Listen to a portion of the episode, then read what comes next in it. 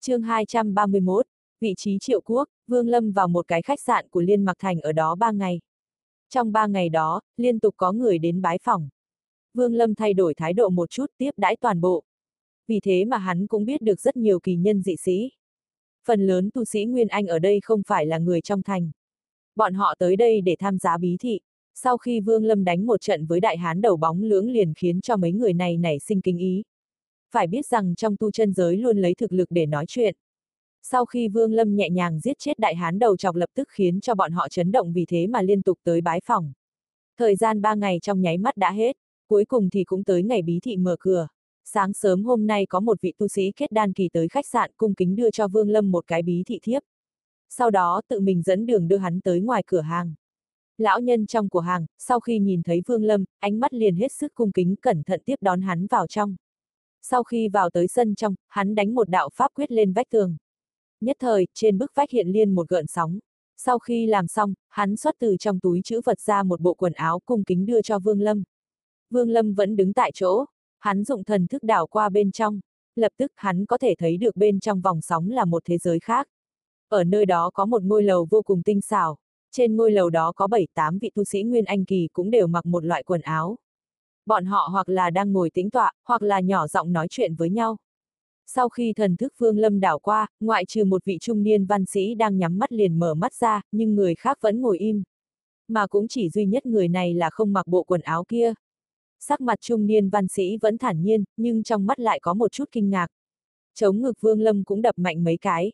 Vừa rồi, khi thần thức của hắn đảo qua liền phát hiện trong đám tu sĩ chỉ có vị tu sĩ này bề ngoài thì là sơ kỳ nhưng trên thực tế tu vi đã đạt tới nguyên anh hậu kỳ đỉnh phong. Khoảng cách tới hóa thần kỳ cũng chỉ còn một bước, mà người này không biết tu luyện pháp thuật gì mà thần thức có thể phát hiện được thần thức của Vương Lâm. Sau khi thu hồi thần thức Vương Lâm nhận lấy bộ quần áo rồi bước vào bên trong bức tường. Khi xuất hiện, hắn đã đứng ở trong đại điện, đảo mắt nhìn quanh, xác định được một vị trí, hắn liền tới đó ngồi xuống rồi nhắm mắt dưỡng thần. Thái độ của hắn như vậy khiến cho một số tu sĩ đang định bắt chuyện liền thay đổi ý định. Tuy Vương Lâm nhắm mắt, nhưng vẫn cảm nhận được một đạo thần thức như có như không từ phía trung niên văn sĩ. Vừa rồi, ngay khi hắn xuất hiện ánh mắt trung niên văn sĩ liền chú ý ngay, mãi không thôi. Một lát sau, lại có vài vị tu sĩ tới đây. Phần lớn những người này đều mặc bộ quần áo kia, khuôn mặt bị che khuất. Thậm chí bên ngoài thân thể còn có một làn hắc phụ. Vương Lâm quan sát tới lúc này cũng biết được những người đó hiển nhiên là sợ người ta nhận ra bản thân giao dịch bảo vật. Sau đó sẽ gặp phải rắc rối. Nhưng trong số đám tu sĩ ở đây cũng có nhiều người không giấu thân hình. Rõ ràng là bọn họ không sợ lộ thân phận, có điều trong lòng Vương Lâm vẫn có một chút nghi hoặc. Hắn không hiểu tại sao bí thị của Liên Mặc Thành lại có nhiều nguyên anh kỳ tu sĩ như vậy. Hắn nhìn xung quanh, chỗ ngồi trong đại điện có 31 chỗ, chẳng lẽ hôm nay trong bí thị có tới 31 tu sĩ nguyên anh kỳ tham gia. Trong lòng mặc dù cảm thấy khó hiểu, nhưng nét mặt Vương Lâm vẫn thản nhiên. Sau khi đợi thêm một chút không còn vị tu sĩ nào tới nữa. Lúc này, người ngồi ở vị trí chủ tọa vội ho một tiếng, nhìn quanh, nói bí thị lần này là do ba thành kết hợp cử hành, vì vậy mà số lượng người nhiều hơn một chút.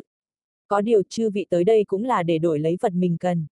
Lão Phu xin được bắt đầu trước, dứt lời, hắn lấy một cái túi chữ vật phất nhẹ một cái. Nhất thời, từ trong túi bay ra mấy viên nội đan cùng với vài thứ pháp bảo. Trên pháp bảo thi thoảng lại lóe lên một vài tia sáng, chứng tỏ nó có uy lực rất mạnh. Nội đan của trung phẩm linh thú, chư vị cũng biết trung phẩm linh thú có thực lực tương đương với nguyên anh hậu kỳ vài thứ pháp bảo này đều sử dụng xương của trung phẩm linh thú để chế tạo nên. Uy lực của chúng chẳng có gì phải bàn, nhất là cái này nó được dùng cánh của thú nhĩ cổ mà chế tạo có công hiệu khác thường. Tất cả đều dùng linh thạch để đổi, người đó chậm rãi nói, tất cả số vật phẩm đều lơ lửng trước người, chỉ cần có một người cảm thấy thích thì vẫy tay một cái là vật phẩm sẽ bay đến người. Trong bí thị cũng không sợ người khác lấy được vật phẩm dở cho. Phải biết rằng trong đại điện có trận pháp rất mạnh, nếu đoạt bảo vật mà chạy thì chỉ có đường tự sát mà thôi. Tất cả những việc này, mấy ngày trước Vương Lâm cũng nghe người ta nói chuyện mà biết được. Sau khi nghe đối phương nói bí thị lần này là do ba thành kết hợp liền hiểu ra ngay. Hiển nhiên nơi đây là một cái vết nứt không gian giữa ba thành. Nó giống như Vương Lâm đi vào từ cửa hàng. Đám tu sĩ chỉ cần lựa chọn một chỗ thích hợp liền được truyền tống đến đây. Như vậy càng bảo đảm an toàn hơn cho người giao dịch. Đợi một lúc ngoại trừ một vị tu sĩ lấy linh thạch đổi một thứ pháp bảo ra đám tu sĩ khác không có người nào cử động, như vậy liền tới người tiếp theo. Từ từ trong đại điện các loại pháp bảo, đan dược bí tịch dần dần xuất hiện từ trong tay mọi người. Mỗi thứ ở đây đều rất xa xỉ, không phải thứ mà một tu sĩ tầm thường có thể mơ tới. Mặc dù là cùng từ luyện khí các mà ra, nhưng nó lại có thể đặt ở tầng cao nhất mà bán với giá trên trời. Phần lớn đám tu sĩ trong điện đều chỉ đổi mà không bán. Những vật thường được chú ý nhất là các loại tài liệu luyện đan, luyện khí. Tất nhiên, nếu có pháp bảo hoặc đan dược đổi lại thì rất được hoan nghênh. Ngoài ra thì có thể dùng linh thạch, nếu trước kia sương mù trong tu ma hải chưa biến mất thì linh thạch cũng không cần phải sử dụng nhiều lắm vì vậy mà giá trị của nó rất thấp chỉ dùng khi đả tọa. Nhưng từ sau khi sương mù của tu ma hải biến mất yêu thú đầy rẫy thì khi hành tàu ở bên ngoài là một chuyện hết sức nguy hiểm. Vì vậy mà truyền tống trận càng lúc càng được nhiều người sử dụng. Phải biết rằng truyền tống trận có tất cả hai loại, một loại là cổ truyền tống trận do các tu sĩ thời thượng cổ chế tạo còn lại đến nay. Số lượng truyền tống trận này không nhiều lắm, hơn nữa phần lớn bị hỏng. Nhưng cái có thể tiếp tục sử dụng cũng không nhiều, một khi mở nó ra căn cứ vào mức tiêu hao năng lượng mà truyền tống. Nhưng ít nhất thì cũng truyền ra được trăm vạn dặm, chỉ có điều sử dụng cổ truyền tống trận phải dùng tới cực phẩm linh thạch. Vì vậy mà trong tu ma hải gần như chẳng ai có thể sử dụng. Dù sao thì cực phẩm linh thạch gần như đã biến mất. Mặc dù một vài người có nó nhưng cũng rất ít kẻ chấp nhận bỏ nó ra để truyền tống. Loại còn lại là truyền tống trận bình thường. Loại truyền tống trận này hết sức đơn giản. Mỗi lần sử dụng căn cứ vào khoảng cách mà cần từ 10 khối hạ phẩm linh thạch đến trăm khối trung phẩm linh thạch. Tuy nói khoảng cách truyền tống nhiều nhất cũng chỉ được mấy chục ngàn dặm nhưng lại có giá rẻ. Vì vậy mà trước mắt đám tu sĩ ở Tu Ma Hải sử dụng nó là chủ yếu. Chính vì có điều này mới khiến cho linh thạch bị tiêu hao một số lượng lớn. Từ từ, giá trị của linh thạch liền tăng lên. Sau khi có mấy người đứng lên giao dịch liền đến lượt một người. Hắn cúi đầu thanh âm khàn khàn nói, vật phẩm của kẻ hèn cũng không nhiều lắm, chỉ có một chút điển tịch từ thời thượng cổ, nếu chư vị đạo hữu cảm thấy hứng thú thì có thể đổi lấy. Nhưng vật ấy có một chút điểm đặc biệt nên không thể để cho mọi người xem. Nói xong, hắn vỗ túi chữ vật xuất ra bảy tám cái ngọc giản. Đám ngọc giản đều có màu sắc mờ nhạt, thậm chí có vài cái còn bị vỡ một số chỗ, bên ngoài ngọc giản có một vòng sáng màu xanh bảo hộ. Hiển nhiên là do người này sử dụng một loại pháp bảo nào đó, ngăn cản người khác xem xét. Đây là ghi chép về thượng cổ yêu thú, đây là thượng cổ bí văn của tu chân giới, đây là đồ hình cấu tạo của thượng cổ truyền tống trận, mấy thứ này đổi lấy nội đan ít nhất cũng phải là 5 viên nội đan trung cấp linh phẩm đổi lấy một cái ngọc giản. Sau khi tu sĩ giới thiệu liền im lặng chờ đợi. Mọi người xung quanh lập tức nhíu mày, thầm nghĩ người này ra giá có phần hơi cao, 5 viên nội đan trung phẩm linh thú đổi lấy một cái ngọc giản có phần bị lỗ. Thực ra, trong lòng tu sĩ cũng đang thầm than, trên người hắn cũng chẳng có đồ vật gì có thể lấy ra. Số ngọc giản này là do hắn tìm được bên trong phủ của một cổ tu sĩ. Vị tu sĩ đó cũng rất nghèo, bên trong phủ, ngoại trừ ngọc giản không còn có một vật nào khác. Lúc mới đầu vị tu sĩ ra giá cũng không cao, nhưng sau khi tham gia bí thị nhiều lần vẫn chẳng có một người nào để ý đến liền đẩy giá lên cực cao. Trong lòng hắn thầm nghĩ, mấy thứ này nếu trong mắt người không có nhu cầu thì nó chẳng đáng một đồng. Nhưng nếu có người đã cần thì giá tới đâu người ta cũng nhất định sẽ mua. Trên thực tế, hắn đã đoán đúng. Sau khi nghe thấy, đồ hình cấu tạo của thượng cổ truyền tống trận nét mặt Vương Lâm vẫn thản nhiên nhưng trong lòng lại chấn động. Hắn không ngờ đến đây lại có thể tìm được ngọc giản về cổ truyền tổng trận mà mình vẫn luôn đau khổ. Hắn không nói tiếng nào tay phải thoáng động, trong lúc viên tu sĩ đang ngẩn người chưa kịp phản ứng, hắn dễ dàng phá bỏ vầng sáng bảo hộ trên ngọc giản cách không chộp lấy ngọc giản về tay. Viên tu sĩ đó thất kinh, khuôn mặt giấu dưới lớp che mặt trở nên hết sức khó coi. Hắn biết vầng sáng bảo hộ tuy không phải là mạnh nhưng cũng không dễ dàng phá giải. Ít nhất thì hắn cũng không làm được điều đó, mà hắn cũng tin rằng, cho dù là tu sĩ Nguyên Anh Trung Kỳ cũng tuyệt đối chẳng thể nhẹ nhàng như vậy được chỉ có thể giải thích tu vi của đối phương đã đạt tới nguyên anh hậu kỳ. Sau khi có được ngọc giản, thần thức của Vương Lâm liền lướt qua nội dung, sau đó không nói hai lời liền cho vào trong túi chữ vật. Đồng thời hắn ném ra ngoài năm viên nội đan của trung phẩm ly thú. Viên tu sĩ đó bắt lấy nội đan, thầm than một tiếng, cũng không nhắc tới chuyện đối phương cưỡng chế xóa bỏ vòng sáng nữa. Sau khi đợi một lúc vẫn không có người nào lên tiếng, hắn liền thu hồi ngọc giản. Trong khoảng khắc vừa rồi khi Vương Lâm ra tay, trong số tu sĩ Nguyên Anh Kỳ ở đây có ba người để ý tới một chút. Một trong ba người đó đúng là trung niên văn sĩ. Hai người còn lại thì che mặt không nhìn rõ diện mạo. Tuy nhiên vẫn có thể thấy được trong ánh mắt họ lóe lên một chút tinh quang. Sau đó một chút lại có tu sĩ đứng lên bắt đầu giới thiệu bảo bối của mình. Sau một khoảng thời gian không dài lắm thì đến lượt Vương Lâm. Lúc này, tất cả bốn phía đều hết sức yên tĩnh. Toàn bộ đám tu sĩ đều tập trung quan sát, phải biết rằng đại hành gia mà ra tay người ta có thể nhận ra ngay tức khắc. Một cái chộp vừa rồi của Vương Lâm khiến cho những người ở đây đều biết được tu vi của hắn không phải đơn giản. Vì vậy mà đám tu sĩ tò mò không biết Vương Lâm sẽ đưa ra vật gì. Vương Lâm suy nghĩ một chút rồi vỗ túi chữ vật, từ bên trong bay ra mấy viên nội đan trung phẩm linh thú. Ngoại trừ số đó ra còn có mấy loại pháp bảo mà hắn không cần. Thấy Vương Lâm đưa ra những vật tầm thường như vậy, mọi người không khỏi cảm thấy thất vọng. Nhưng dù sao khuôn mặt cũng được che khuất nên chẳng ai biết. Đối lấy bản đồ Chu Tước Tinh, càng đầy đủ càng tốt, Vương Lâm thản nhiên nói một cách từ từ, lời hắn vừa dứt nhất thời sắc mặt đám tu sĩ xung quanh trở nên khác lạ. Một lúc sau, một trong số những người có mặt thử dò xét. Đạo Hiếu, lấy mấy thứ này để đổi lấy bản đồ chỉ sợ là rất khó. Chỉ sợ rằng ngay cả bản đồ của Tu Ma Hải cũng không đổi được. Nét mặt Vương Lâm cũng vẫn thản nhiên, nói, ô, vậy vật như thế nào mới có thể đổi lấy bản đồ? Lúc này, trung niên văn sĩ mỉm cười một cách ôn hòa, nói, đạo hữu chắc mới tới Tu Ma Hải không lâu, để ta giải thích cho ngươi một chút, đừng nói là Tu Ma Hải mà trên cả Chu Tước Tinh, bất cứ bản đồ của một tu chân quốc cũng là một loại bảo vật. Dù sao, Chu Tước Tinh rất lớn, nếu không có bản đồ chỉ sợ rất khó đi lại. Mà Tu Ma Hải lại cũng như thế, một tấm bản đồ cấp thấp nếu đổi thành thượng phẩm linh thạch thì cũng phải ít nhất là 10 vạn khối. Còn loại bản đồ trung bình hay thượng đẳng thì không hề có giản. Chỗ vật phẩm này của đạo hữu cơ bản là không đủ. Chưa cần phải nói tới bản đồ chu tước tinh là thứ mà tu sĩ gần như không thể có. Nếu đạo hữu có vật tương đương thì ở đây tại hạ có một phần bản đồ của Tu Ma Hải. Chỉ có điều phần bản đồ đó chỉ là hạ đẳng, bên trong có rất nhiều vị trí không rõ ràng lắm. Vương Lâm suy nghĩ một chút rồi chậm rãi nói, bản đồ của đạo hữu có giới thiệu tất cả các tu chân quốc xung quanh Tu Ma Hải hay không? Trung niên văn sĩ cười khổ, lắc đầu nói, bản đồ như thế tại hạ không có, ta có, một vị tu sĩ ngồi trong góc chợt mở miệng, người này đúng là một trong số hai người khi Vương Lâm ra tay, ánh mắt đã lóe lên tinh quang. Ánh mắt Vương Lâm liền tập trung về phía người đó. Tu Ma Hải cùng với bốn đại lục xung quanh, lại thêm 148 quốc gia trên mặt đất. Ngươi đưa ra giá thế nào? Vị tu sĩ đó, bình thản nói một cách chậm rãi. Lời hắn vừa dứt tu sĩ xung quanh đều quay sang nhìn. Cặp mắt bọn họ đều trở nên sáng ngời. Phải biết rằng bản đồ thượng đẳng vốn có giá trên trời.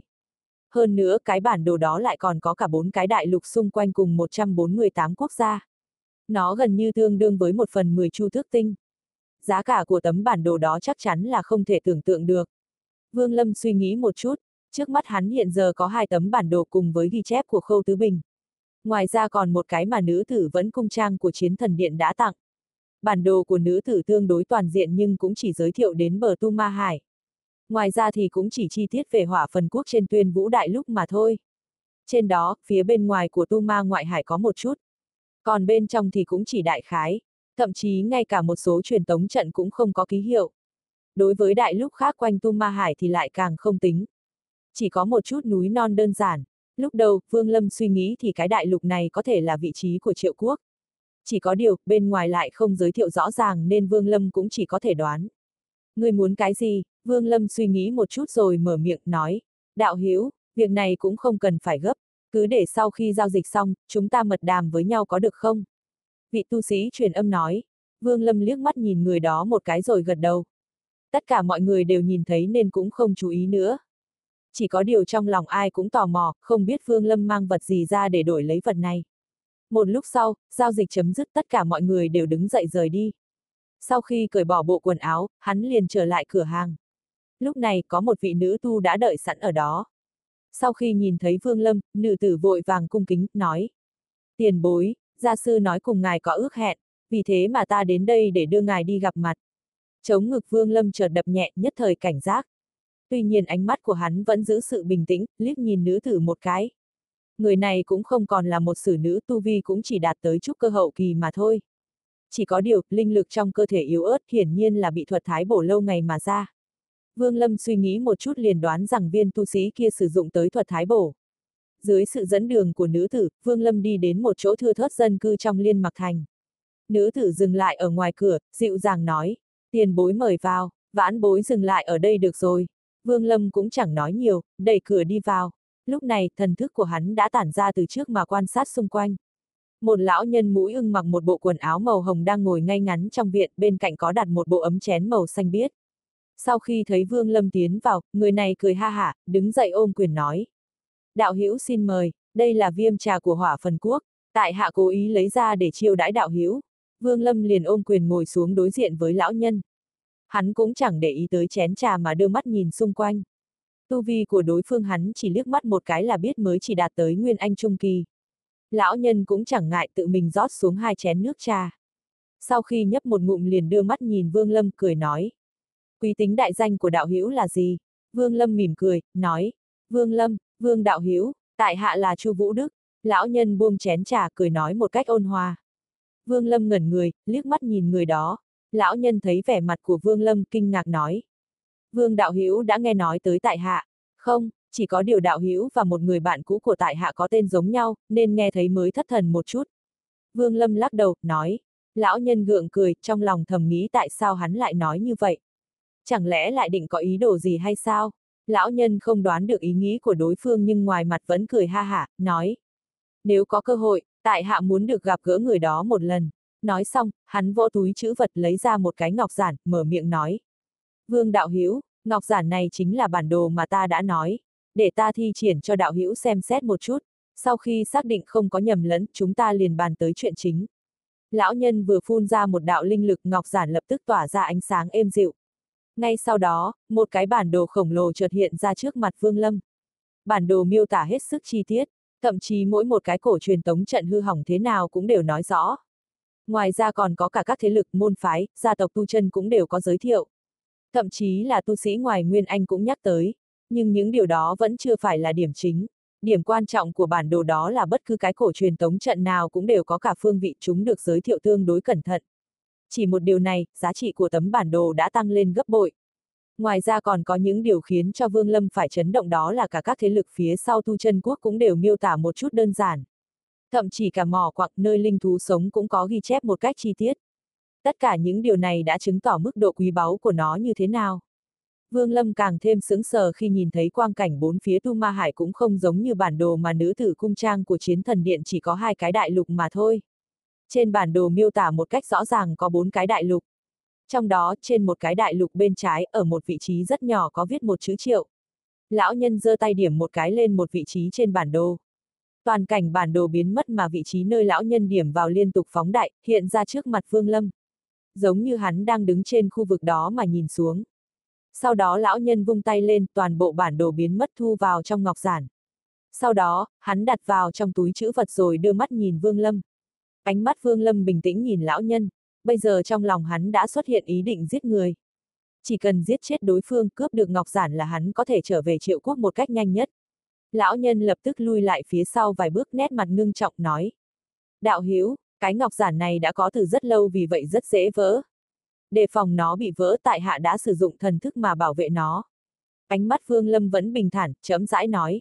Ngươi muốn cái gì? Lão nhân cắn răng một cái, nói chỉ cần ngươi cùng ta liên thủ giết chết một người, cái ngọc giản này ta sẽ cho ngươi. Tu vi thế nào? Hàn quang trong mắt Vương Lâm lóe lên. Nguyên Anh hậu kỳ đại viên mãn, cảnh giới bán thần, đặt một chân vào hóa thần kỳ. Lão nhân nói nhanh, Vương Lâm đứng lên, nói một cách thản nhiên. Ngay bây giờ, dẫn đường, lão nhân ngẩn người, hơi do dự một chút rồi nói. Được rồi, Vương Đạo Hữu xin mời theo ta. Nói xong, thân thể hắn chợt bay lên không trung. Trong nháy mắt hai người liền rời khỏi liên mặc thành. Cách thành 3.000 dặm có một vùng đất trũng, chẳng mất nhiều thời gian, hai người đã xuất hiện ở hiện ở đó. Thần thức Phương Lâm thoáng đảo qua một cái trong lòng lập tức cười rộ. Vừa rồi, hắn cảm thấy có chuyện gì đó không đúng. Người này biết mình từ trước thì chẳng có gì để nói. Nhưng trong cửa hàng kia, nữ tử đó vừa mới thấy hắn đã tiến lên khiến cho Vương Lâm vẫn cảm thấy khó hiểu. Trong đám dân cư, hắn cũng từng thử dò xét. Tuy thần sắc của lão vẫn như thường, nhưng với thần thức mạnh mẽ của Vương Lâm liền nhận ra ngay được tâm thần của hắn hơi dao động một chút. Bây giờ, vừa mới nhìn quả nhiên đúng như mình đoán. Dưới mặt đất có một cái trận pháp, bên trong có bốn vị tu sĩ Nguyên Anh Kỳ đang ẩn nấp. Đáng tiếc, nếu tu sĩ chọc đầu không chết thì sáu người các ngươi có thể hợp thành diệt độn chu sát trận. Giọng nói của Vương Lâm vẫn bình thản. Lão nhân mũi ưng nhất thời biến sắc. Đúng lúc đó, cực cảnh thần thức của Vương Lâm liền động, lão nhân không kịp bóp nát ngọc giản, trong ánh mắt đã hiện lên một tia chớp màu đỏ.